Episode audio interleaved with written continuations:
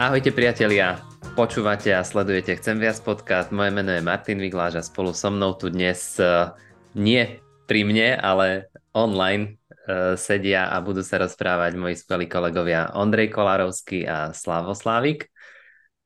Ahojte. Ahoj.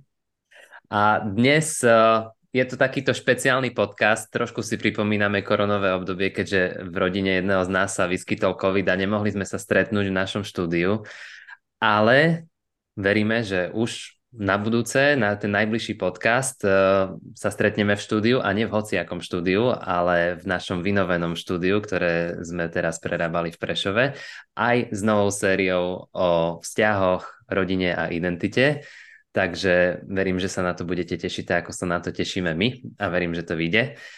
A dnes sa budeme rozprávať o tom, kto je najväčší v Božom kráľovstve. A možno ste, možno ste aj vy sa niekedy stali súčasťou takej debaty o tom, kto je the GOAT, kto je the greatest of all time, ako sa hovorí po anglicky. Teda, že či to je Messi, alebo Ronaldo, alebo LeBron James, alebo Michael Jordan, alebo Federer, Nadal, Djokovic, Volhová, Šifrinová, proste tieto debaty stále prebiehajú Verstappen, Hamilton a možno sa v niektorom tábore nachádzate aj vy, že ste za Ronalda alebo ste za Messiho. Ale je zaujímavé, že podobnú debatu mali medzi sebou aj Ježišovi učeníci. Teda v niečom podobnú. Oni riešili, že kto z nich bude najväčší v Božom kráľovstve. A Ježiš namiesto toho, aby učeníkov nejakým spôsobom zakríkol alebo vysmial, tak si zavolal k sebe malé dieťa, postavil ho do prostred učeníkov a povedal im, že ak sa neobrátite a nebudete ako deti, tak nikdy do Božieho kráľovstva ani nevojdete. No a potom vykroč, e, pokračuje a vysvetľuje teda, že kto je najväčší v nebi kto sa do, e, a že je to ten, ktorý sa dokáže ponížiť ako dieťa a hovorí aj o tom, že kto by takéto dieťa prijal v jeho mene, tak príjma jeho samotného. Takže priatelia, toto, toto je nejaký kontext, ktorý dnes budeme riešiť. Ondrej, čo ťa na týchto veršoch alebo na tom, čo je teraz teda, čo budeme rozoberať najviac slovo, alebo čo hovorí do tvojho života? No, no mňa zaujalo na týchto veršoch to, čo je pred nimi. A teda, že v 16. a 17. kapitole pán Ježiš predpovedal svoje utrpenie, svoje poníženie, to, že bude trpieť, že bude ukrižovaný, že zomrie. A vlastne naznačil, kvôli čomu prišiel a že jeho ambície nie sú nejaké politické a že by ten najväčší v tomto svete, a oni sa v zápätí v 18. kapitole hádajú, kto je najväčší. Hej. A ako keby tie dve predpovede pána Ježiša úplne prepočuli. Dokonca v Evangeliu podľa Marka je to tak, že je tá predpoveď Ježišova a hneď za tým je tá hádka, hej, čo ešte ako keby zostrovalo ten, ten konflikt alebo to nepochopenie učeníkov, že kto je vlastne pán Ježiš, ako cestu nastupuje, kvôli čomu prichádza a v čom je aj príkladom pre nich. Takže toto ma, toto ma tak zaujalo nechcem povedať, že šokovalo, lebo v podstate my sme tiež neraz takí, aj na sebe to teda vidím, nebudem hovoriť o vás Boh, že, že proste niečo počujeme z Božieho slova a potom presne opačne ideme, hej. Takže tak na úvod asi toto by som povedal. Mm-hmm. Super si to Ondrej uviedol, mne sa to veľmi páči, ako si to uviedol. Uh, ja keď som rozmýšľal nad tým textom, uh, ja som tak zápasil s tým, na jednej strane nemôžem povedať, že by som tomu nerozumel, lebo veď je to zjavné. A na druhej strane stále som cítil, že ako keby niečo mi chýba, niečo mi uniká, nejak tak hĺbšie som to chcel uchopiť a nevedel som to. A to, čo mi pomohlo, bolo, že nielen to pozorne čítať, ale pomohlo mi ten text vidieť. A ja vysvetlím, čo tým myslím že som si to tak začal predstavovať, že, že kým to nevidím, tak ako keby nerozumiem tomu celkom. A tak som sa snažil ten text vidieť. A tak som si predstavil, predstavme si tých ľudí, ako tam stoja, možno ich bolo len 12 učeníkov a Ježiš, ale pravdepodobne ich bolo viac, možno 30, možno 50, možno 100 ľudí. Ja som si predstavil mužov, a predstavme si mužov ako možno na ulici, ktorých máte, dospelých mužov, alebo v práci niekde, alebo v obchode, ktorých stretávaš. A tí mužovia si predstavme, že majú také tie náboženské ambície, že sú to náboženskí ľudia a zrazu je tam Ježiš a toho Ježiša sa spýtajú, že kto je najväčší v nebi. A ako keby čakajú, že možno niečo z toho, čo ja robím, ako keby sa ráta.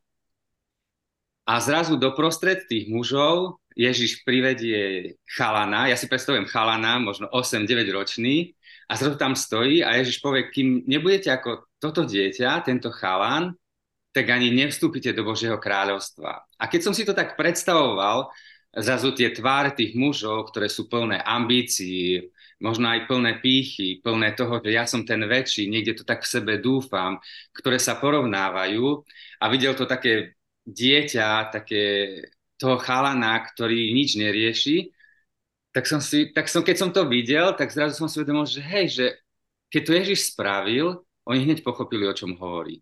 Že tak periférne, keď vnímali tie svoje tváre a tie, to, čo sa s nimi stalo v živote a videli to dieťa, tak chápali, aha, že možno, asi keby som tam bol ja, by som si že aha, také niečo krásne, takýto som bol niekedy.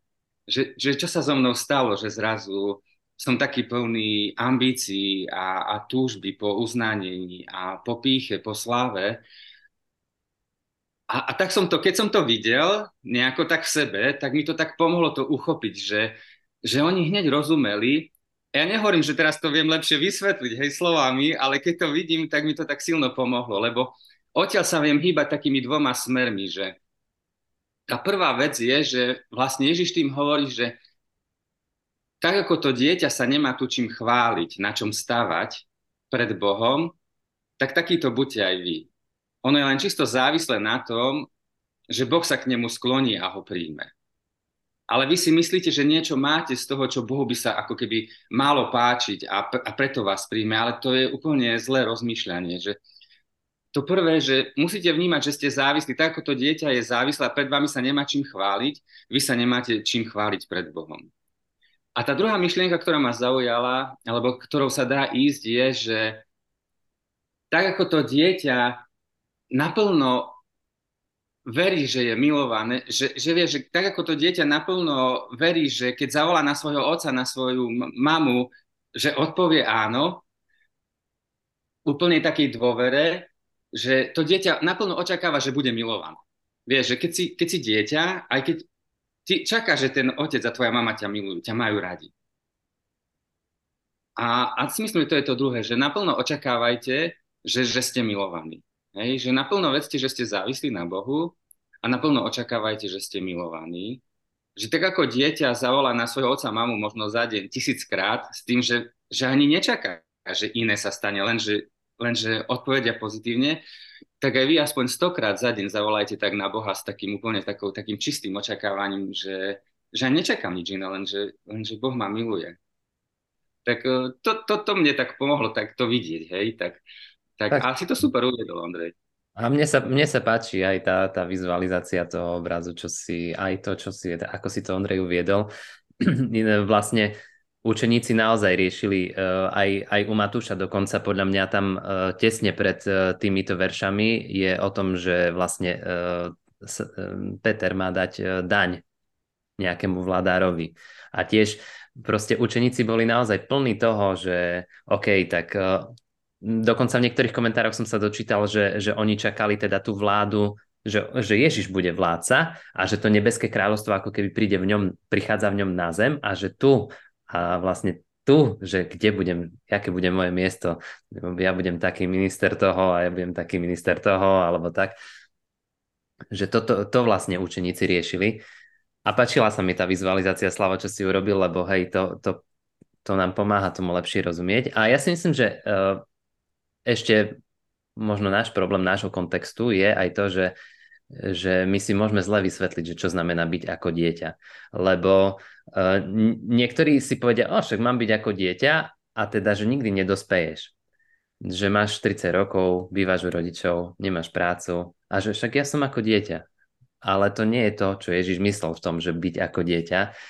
Uh, Ježiš tam ešte aj hovorí, že ak sa neobrádite a nebudete ako toto dieťa, teda a potom ktokoľvek sa poníži ako toto dieťa. Čiže tam ide úplne o niečo iné. Nie o tom, že nemáš dospieť, ale že, že potrebuješ sa obrátiť, čiže zmeniť svoje rozmýšľanie o tom, že kto je veľký a kto nie je veľký a potom, že sa potrebuješ ponižovať. A vlastne tamto, tamto potom navezuje, veľmi dobre ste to povedali, že, že dieťa nerieši sociálny status. Dieťa je, je proste ono nemá žiadne, e, žiadne ekonomické zázemie, keby ste ho nechali samé, tak proste sa nemá ako o seba postarať.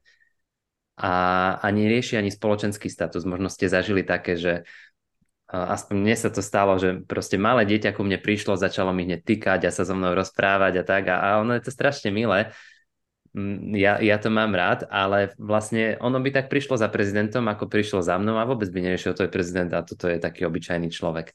A to je to, aj ty si to vlastne Slavo naznačil, že my takýmto spôsobom máme prichádzať za Pánom Bohom, ako ku svojmu otcovi a rátať s tým, že nás miluje.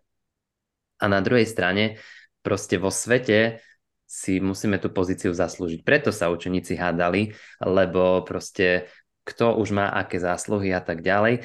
A v Božom kráľovstve to je úplne naopak. Tam si nedokážeme zaslúžiť tú pozíciu.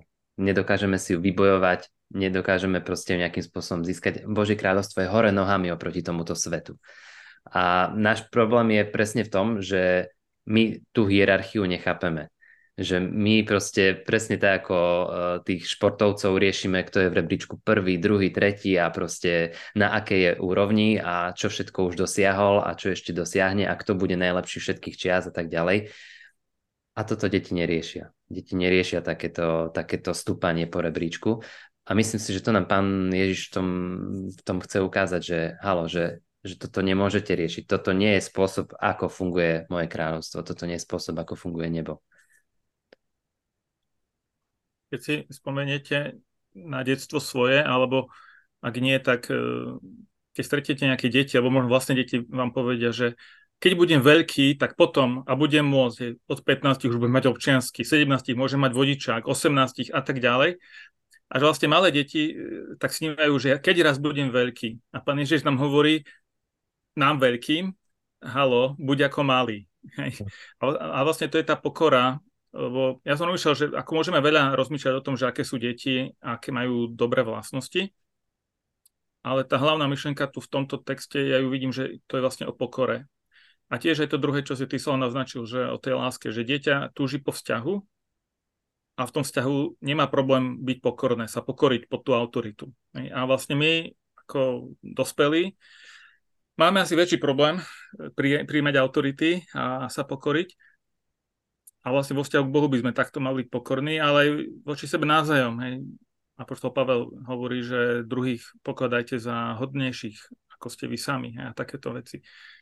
No a k tým deťom ešte je taká ďalšia myšlienka, presne ako ty si hovoril, Martin, že aby sme to nesprávne nepochopili, že vlastne Pán Ježiš nám hovorí, že máme byť ako deti v tomto, si zobrať ten príkaz tej ich pokory a závislosti na tom staršom, na tej autorite ale nemáme byť detinský. Že rozdiel byť ako dieťa aj rozdiel byť detinský.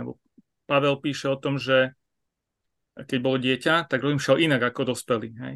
Takže toto treba rozlišovať, že áno, máme byť ako deti, ale nemáme zostávať nejaký detinský v dospelosti. To bolo smiešne, to bolo, to by bolo od veci. Ja som si z toho tiež pre seba vzal to, že hm, keď som si to tak vizualizoval, že, že, že si myslím, že tí učeníci po tej skúsenosti a tí ľudia, že je možné, že vždy, keď išli a videli dieťa, malého chalana, že im to pripomenulo to, čo Ježiš im spravil. Že je, je to silno možné, verím tomu, že, že tak to bolo, že, že to bol taká skúsenosť pre nich a ja som si povedal tak, že, že Slavo, že, že tak sa pozeraj teraz na svet, že, že, že vidíš tie deti, vidíš tých mladých a porovnáš ich s tou svojou tvárou, s tými svojimi ambíciami, s tým, aký si ty a, a možno ti vždy príde, že aha, aha nie, niečo mi uniká, nie, niečo pekné strácam. A ty si, Ondrej, súhlasím s tým, že je to o pokore, že ten obraz je silno o tom, že to dieťa nemá na čom stavať, nemá sa čím chváliť pred Bohom ja som pred rokmi použil v jednej kázni taký, taký, taký príbeh, ktorý som uh, čítal. Ten príbeh bol o mužovi, ktorý vyšiel z väznice. Ten muž vyšiel z väznice a prišiel uh, do kostola. V tom kostole práve mali večeru pánovu. Tak pokorne išiel k tej večere pánovej. A bolo to také, také pekné spoločenstvo, pekná atmosféra tam a keď to celé skončilo, tak ten farár toho zboru prišiel za svojim kamarátom, lekárom, ktorý tiež bol účastný tej večere pánov a toho celého pekného zážitku a hovorí mu, aká milosť. A ten lekár hovorí, aká milosť. A ten farár hovorí, aká milosť, že ten väzeň tak prišiel k tej večeri pánovia, tak sa pokoril. A lekár hovorí, aha, ty myslíš toho väzňa. A ja myslím seba. Aká milosť. Vieš, ten väzeň je akoby dole na, v tom spoločenskom rebríčku práve išiel z väznice, vníma, že potrebuje pomoc, ale zober si mňa, ja som uznávaný v našom meste, v komunite, ľudia ma majú radi, ľudia ma vyhľadávajú. Mám kopec zásluh. Aká milosť, že ja to dokážem vidieť, že naplno potrebujem Božiu milosť, Božie konanie, že ja naplno sa potrebujem pokoriť. A to sa mi páčil veľmi ten príklad, že, že taký chcem byť ako ten lekár, že, že, že si ako to dieťa pred Bohom, že nemáš sa čím chváliť, že potrebuješ tú milosť. A Ježiš hovorí, takýchto je kráľovstvo nebeské. Páči sa mi, ako ste, ako ste to presne vzťahli na tú pokoru, lebo tiež si myslím, že tie verše hovoria asi najviac o pokore.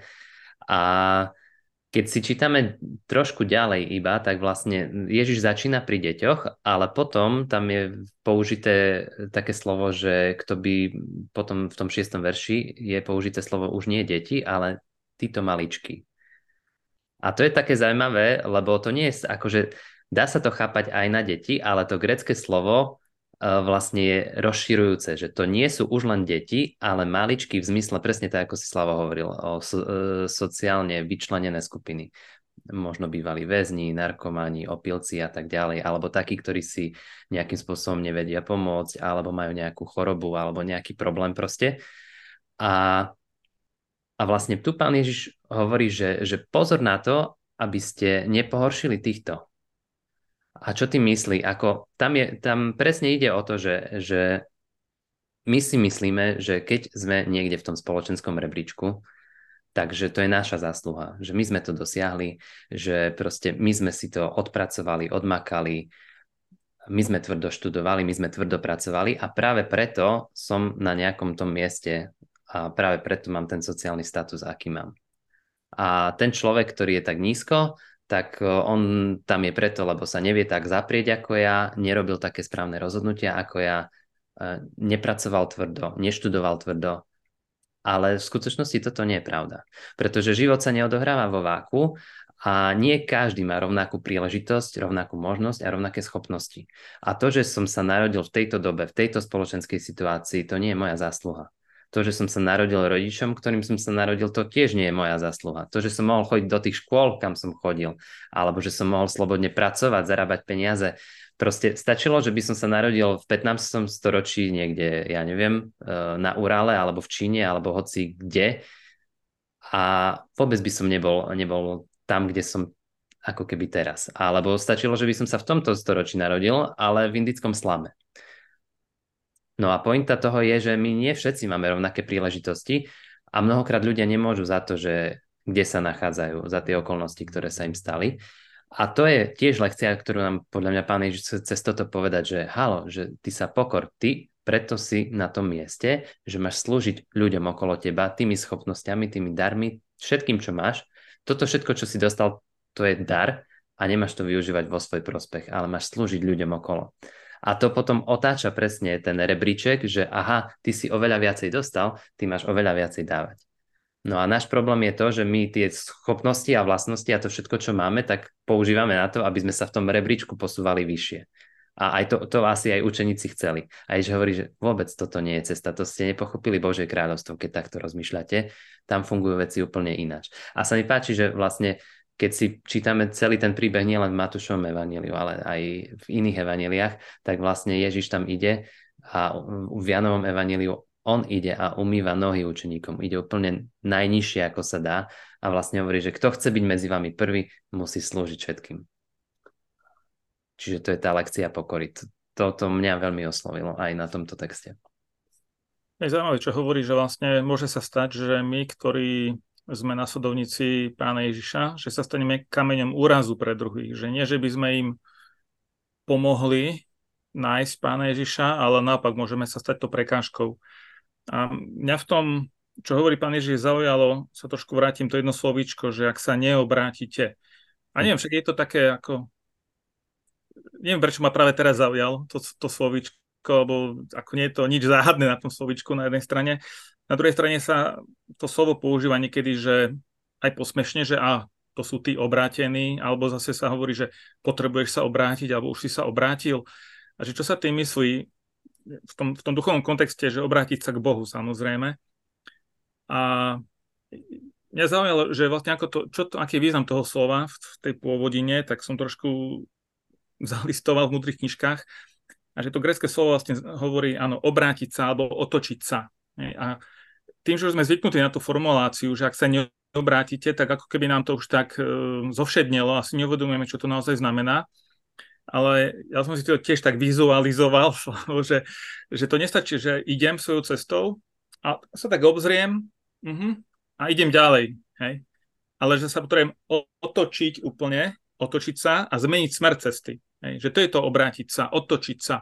To je ten, to je ten význam. A, a možno sa nám to stáva, zase o sebe poviem, že, že ideme nejak a Božie slovo nás nejak vyruší, my sa tak obzrieme, že aha, no dobre, mal by som, alebo mohol by som a idem si ďalej svojou cestou. Ale pán Ježiš hovorí, že my musíme naozaj zmeniť ten smer cesty. Vlastne to, ako rozmýšľali tí učeníci, že sa hádali o tom, aké bude ich postavenie, to bol úplne nesprávny myšlienkový smer. To bola nesprávna cesta, ktorou kráčali, ako uvažovali. Pán Ježiš im hovorí, nie, vy musíte úplne otočiť toto, ako rozmýšľate, musíte to úplne zmeniť a rozmýšľať inak. A nielen, že inak, že, že trochu inak, ale opačne, že vlastne tá kultúra Božieho kráľovstva je opačná, ako je kultúra tohto sveta. Kultúra tohto sveta je to naše ľudské, že áno, ako sa presadím, aké široké ramená dokáže mať a aké postavenie získam a raz na pohrebe, ako sa bude o mne hovoriť, čo skvelé som dosiahol možno sa to niekam aj zapíše. A pán Jež hovorí, nie, mám presne opačne. Vy nemáte hľadať, ako vám druhý budú slúžiť a vás obdivovať, ale ako vy budete slúžiť druhým, ako sa pokoríte, ako, ako to dieťa. Tak na jednej strane možno nič nové, na druhej strane, keď som si to takto inak povedal, tak som si uvedomil tú, tú radikálnosť, aj tú naliehavosť tej výzvy, ktorú hovorí pán Ježiš. Ondrej, mne sa tvoja vizualizácia páčila, a ja, asi, asi jeden z výsledok tohto podcastu je, že texty Biblie nie čítajte len, ale si ich aj predstavujte, že to veľmi pomáha. Ale to sa mi páčilo, ako si povedal presne, že keď kráčaš a obrátiť sa, neznamená, že iba sa obzriem, že aha, a idem ďalej. Dokonca si myslím, že nebezpečie pre ľudí, ktorí pracujú v spoločenstvách, v cirkvi pre kazateľa je, že sa obzrie, že aha, wow, to je skvelá myšlienka, to poviem ostatným a povie to ostatným, ale ide ďalej tým istým smerom, vieš. Si myslím, že to je strašne veľmi nebezpečné a pritom je považovaný za inšpiratívneho človeka, za skvelého človeka, ktorý vynáša výborné myšlienky, ale on nezmenil svoj smer, on hovoríš pekné myšlienky, ale ideš starým smerom. A myslím, že sa to nám môže stať a musím si na to dávať obrovský pozor. A ja som tiež rozmýšľal nad tým, že Martin, keď ten podcast máme, že kto je najväčší v nebi, ja som rozmýšľal nad tým, že keby nás sa niekto spýtal, že kto vôbec sa môže dostať do neba, tak človeka bežného, tak, tak ten myšlienkový proces bol asi taký, že asi by sme povedali, že tak aspoň taký ako ja. Aspoň, a keby bol aspoň taký ako ja, tak by, tak by mohol byť v nebi. No a potom pokračujem ďalej v tom myšlienkovom experimente a teraz sa pýtam, že nehovorím to sebe, hej, ale keby, keď ty povieš, že keby bol taký ako ja, že keby, keby každý tak ako ty túžil chodiť do spoločenstva, boli by naše spoločenstva plné alebo prázdne? Alebo keby každý tak ako ty sa modlil. Boli by sme církev, ktorá sa modlí, alebo ktorá je, ktorá je ticho. Alebo keby každý tak, ako ty svedčil, boli by sme církev, ktorá svedčí, alebo boli by sme mlčiaca církev. Alebo keby každý tak, ako ty dokázal odpúšťať, boli by sme církev, ktorá odpúšťa, alebo ktorá je pyšná. Alebo keby každý bol taký radostný ako ty. Boli by sme radostná církev, alebo taká zamračená, ufrflovaná. No a môžem pokračovať ďalej a ďalej a ďalej. A len toto mi stačilo, aby som si uvedomil, že fú, že uh-huh, OK, asi tu končí môj myšlienkový experiment a, a vlastne ma to tlačiť pokore. Že, že fakt potrebujem Božiu milosť. Lebo aj keď na seba vznesiem mnohé z tých vecí, tak si uvedomím, že fú, aká obrovská priepasť je medzi tým, čo som, čo robím, ale vieš, prvá myšlienka je, že myslím si, že však som na tom fajn, takí ľudia ako ja, to je bolo skvelé nebo. A potom si uvedomíš, že nie, že vôbec, že ani církev taká skvelá nie je a nie to nebo. Takže, takže ma to vedie asi tam potom, že, že aha, naozaj ako to dieťa, že závislí na Bohu, že nemám na čom stavať. Sa mi to páči, čo hovoríš, Slav, určite to použijem v kázni pre druhých. ale nie, naozaj, skvelé otázky, lebo hej, so sebou sme pomerne spokojní, ale keby mala tak vyzerať celá církev, tak a, asi by mi bolo ľúto, keby vyzerala tak církev celá. Hm. Výborné otázky. Hej, a ja by som to ukončil, tento podcast už iba tým, že ak by sme mali zhrnúť tieto slova, tak je to o pokore a je to aj o tom, že potrebujeme veriť v toho, kto je najväčší a kto sa najviac pokoril. A to je, to je Pán Ježiš, lebo na ňom to najlepšie vidno, že, že on sa najviac ponížil na kríži, on si to nezaslúžil a napriek tomu to urobil. A tu vlastne sa od, odhalila naplno tá Božia láska k nám, že, že ako veľmi nás miluje a ako veľmi sa ponížil. A priatelia, verím, že vás oslovili niektoré myšlienky a možno aj všetky z tohto podcastu. E, tešíme sa na tie ďalšie, veríme už v novom štúdiu, veríme s veľmi dobrými témami. Počúvali ste Chcem viac podcast, ak máte nejaké pripomienky, návrhy na témy alebo hoci aké komentáre, budeme veľmi vďační, ak nám to napíšete. A toto boli Slavo Slavik, Ondrej Kolárovský a Martin Viglaš. Ahojte. Ahoj. Ahojte.